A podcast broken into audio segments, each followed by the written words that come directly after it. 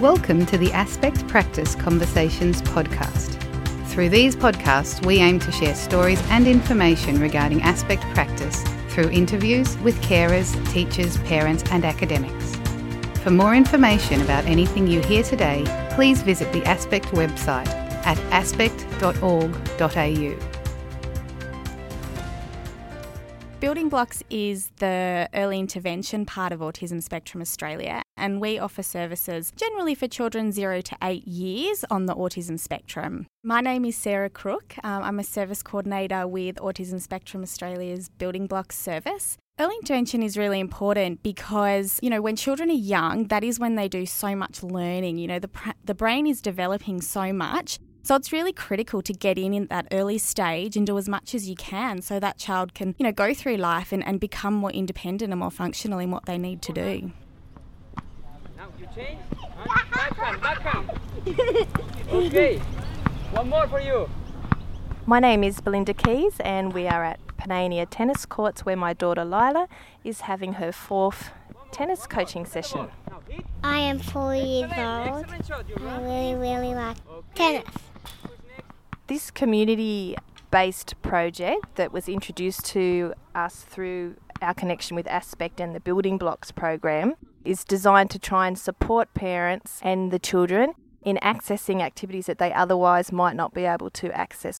We wanted to expand Lila um, and challenge her to have to interact with other children and not just family, friends, and, and children we know, and develop the social skills as well as the gross motor skills and, you know, balance and coordination and all those things. A good early intervention service is one uh, that is family centred. So, you know, it takes into account the family's needs and also where they're at in their journey. We're working with organisations that are delivering mainstream leisure activities and really skilling them up around the autism spectrum and, and what sorts of things they can look out for and what sorts of skills or strategies they can put into place to help children, any child that comes and access their activity. Generally, uh, we see children diagnosed around the age of two. We would like to, um, you know, have children as early as possible and, and, really get them through these programs before they hit school. First came across the idea of early intervention when I left university. I went into a private occupational therapy practice and worked with quite a few young children during my time there, and noticed sort of that great difference with getting in early and working with those families. And then it was in about 2007 that that's when I really got involved with the Building Blocks program. Um, so we we found that with the early intervention we could see improvements, you know, from when she started, but they were gradual. So we have access uh, speech therapy, occupational therapy, and then through Aspect we have access the Building Blocks program, which was wonderful.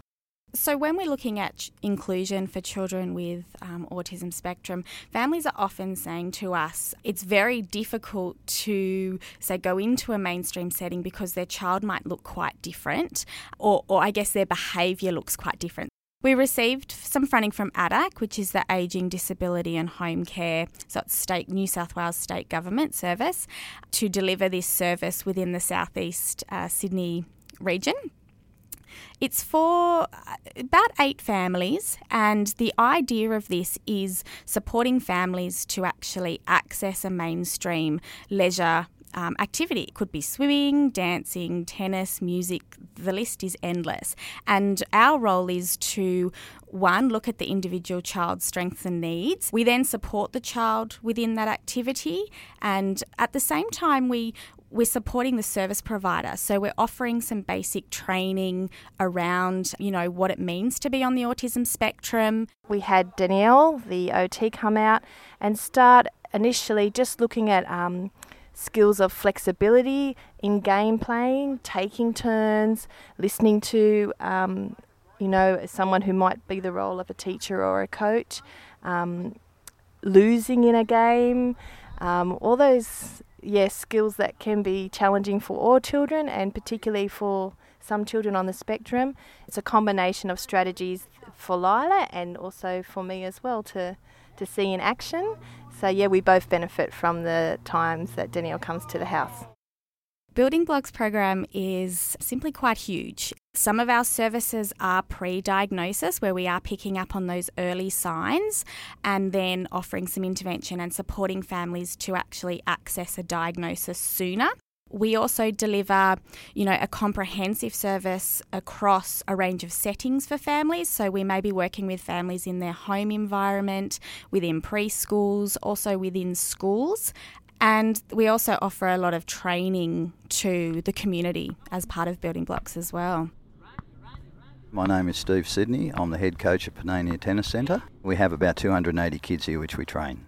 On the autism spectrum, I would say roughly about a dozen, ranging from 4 to 16. Nearly all the kids with autism have started here and finished here. They do turn into very good players. I don't know whether it's the fact that they just watch and learn, but they can all certainly hit a ball, and, and they're all quite good achievers. You can try and explain something to them, and they don't necessarily get it, but when they watch it, they see it, they pick it up pretty well. Lila is quite an exceptional little girl, I think. She's got a quite a good little swing, all from just visualising. Um, she sticks with it. She'll be a good little player. Learning, uh, you know, happens as soon as a baby is born. One of the key deficits of having an autism spectrum is that social engagement. Um, so, getting in really early and trying to build strong relationships with the child and their family, and then significant others as time goes on, is really critical the success is measured on the child and family needs because they're so different. So, for one, you know, success may be that that child's been able to transition into a mainstream school setting and, and is actually making their way through school and, and doing extremely well. I can hit forehand and I can hit backhand. Hitting the ball. One that bounces up really high. When I see Lila on the court, I feel really happy and um, just really proud of her that she's using the strategies that, that she's you know experienced to work through any challenges that she has out there. And yeah, mainly I just feel really happy and relieved that she's joining in an activity with other children who aren't on the spectrum. I'm hoping in the future that Lila will be happy and will be able to, you know, achieve all the things that she wants to achieve. I, I'm hoping that she'll find different areas that really interest her. I'm hoping that she'll especially really have a successful time at school and feel happy there and make friends and feel accepted. I just want her to be happy and enjoy, you know, being a child like I think any parent. Thank you for listening to the Aspect Practice Conversations podcast. For more information about anything you heard today, please visit the Aspect website at aspect.org.au.